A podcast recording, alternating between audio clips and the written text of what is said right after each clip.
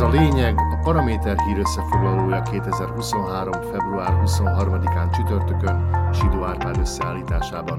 A mikrofonnál Juhász László. A lényeget megéri hallgatni, a Kauflandban pedig megéri vásárolni. A lényeg támogatója a Kaufland.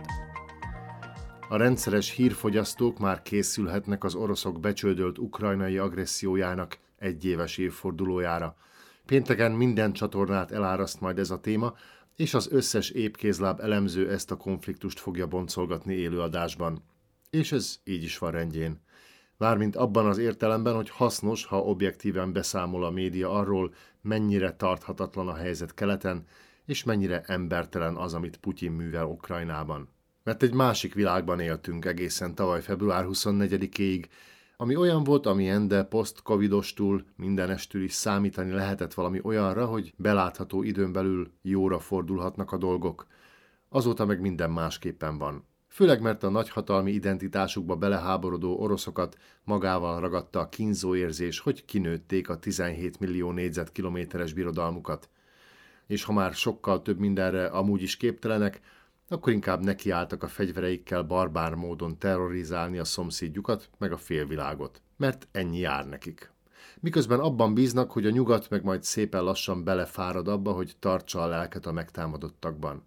Közben meg a troll kommandói segítségével meg ezerrel ontják az embereket elbizonytalanító álhíreket és hamis információkat, hiszen azt bezzek kitapasztalták Moszkvában, hogy a hazug plegykák több embert érnek el, mint a valós hírek mert az előbbiek gyakran érdekesebbek, fontosabbnak tűnnek és rájátszanak az előítéleteinkre. Ilyen helyzettel szembesült most a szlovák védelmi minisztérium is, amelyik arra figyelmeztet, hogy újabb dezinformációs hullám indult el.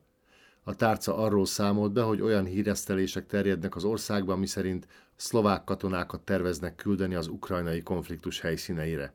Itt már nem babra megy a játék, hiszen Szlovákia biztonságáról van szó, mondja erre a miniszter.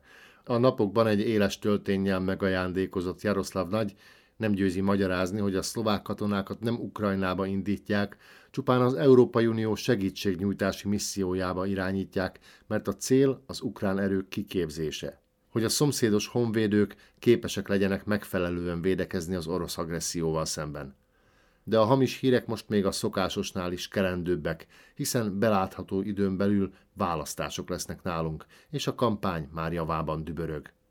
Így a hazai politikusok legalja, akik korábban abból éltek, hogy minket cseszegessenek a gyűlöletükkel, most abból próbálnak profitálni, hogy a világ összes baját, beleértve az ukrajnai háborút is, a hanyatló nyugat nyakába varják mert az egy egyszerű és emészthető üzenet, és nálunk börtön sem jár azért, ha a világba kürtölünk egy szemenszedett hazugságot. Hasonlóképpen látja ez Zuzana Csaputová is, aki kitanácskozta magát Varsóban a kelet-európai nato tagállamok vezetőivel. A szlovák államfő szerint a partnereinkkel együtt egységesen azt valljuk, hogy Oroszország az agresszor, Ukrajna pedig védekezik, és ezért segíteni kell Kievnek ám azt az elnök sem felejtett el megjegyezni, hogy az eszement vérontás kapcsán információs háború zajlik. Úgy véli, a közvélemény manipulációja, mint amilyen korábban a katonai mozgósításról szóló fake news is volt, veszélybe sodorja a biztonságunkat, és lerombolja az állami intézmények tekintélyét. Hogy ebben a tevékenységben a Moszkva baráttá vedlett fasisztákon kívül kik érdekeltek, Elég, ha megnézzük, a bűnüldöző szervek leginkább melyik politikai szervezet körül szaglásznak. Az előző megbízatási időszakban maffia államot kiépítő Robert Fico és társai nyaka körül a főügyész igyekezete ellenére például egyre szorosabb a hurok, ahogy ezt most a szlovák földalapnál feltárt legújabb eset is mutatja. Így aztán nem csoda, hogy a szmeresek gyorsan elterelnék a figyelmet, és beállnak baromságokat vonyítani a barna ingesek közé. Ezek aztán tényleg annyira érdemlik ki a tiszteletünket, hogy az már szinte fáj. Sidó Árpád szerint ez volt a lényeg 2023. február 23-án csütörtökön. Kommentált hírösszefoglalóval legközelebb holnap este jelentkezünk a Paraméteren, podcastjainkat pedig a Paramédia rovatban találják, illetve a Spotify, az Apple Podcasts, a Google Podcasts és a Podbean platformjain.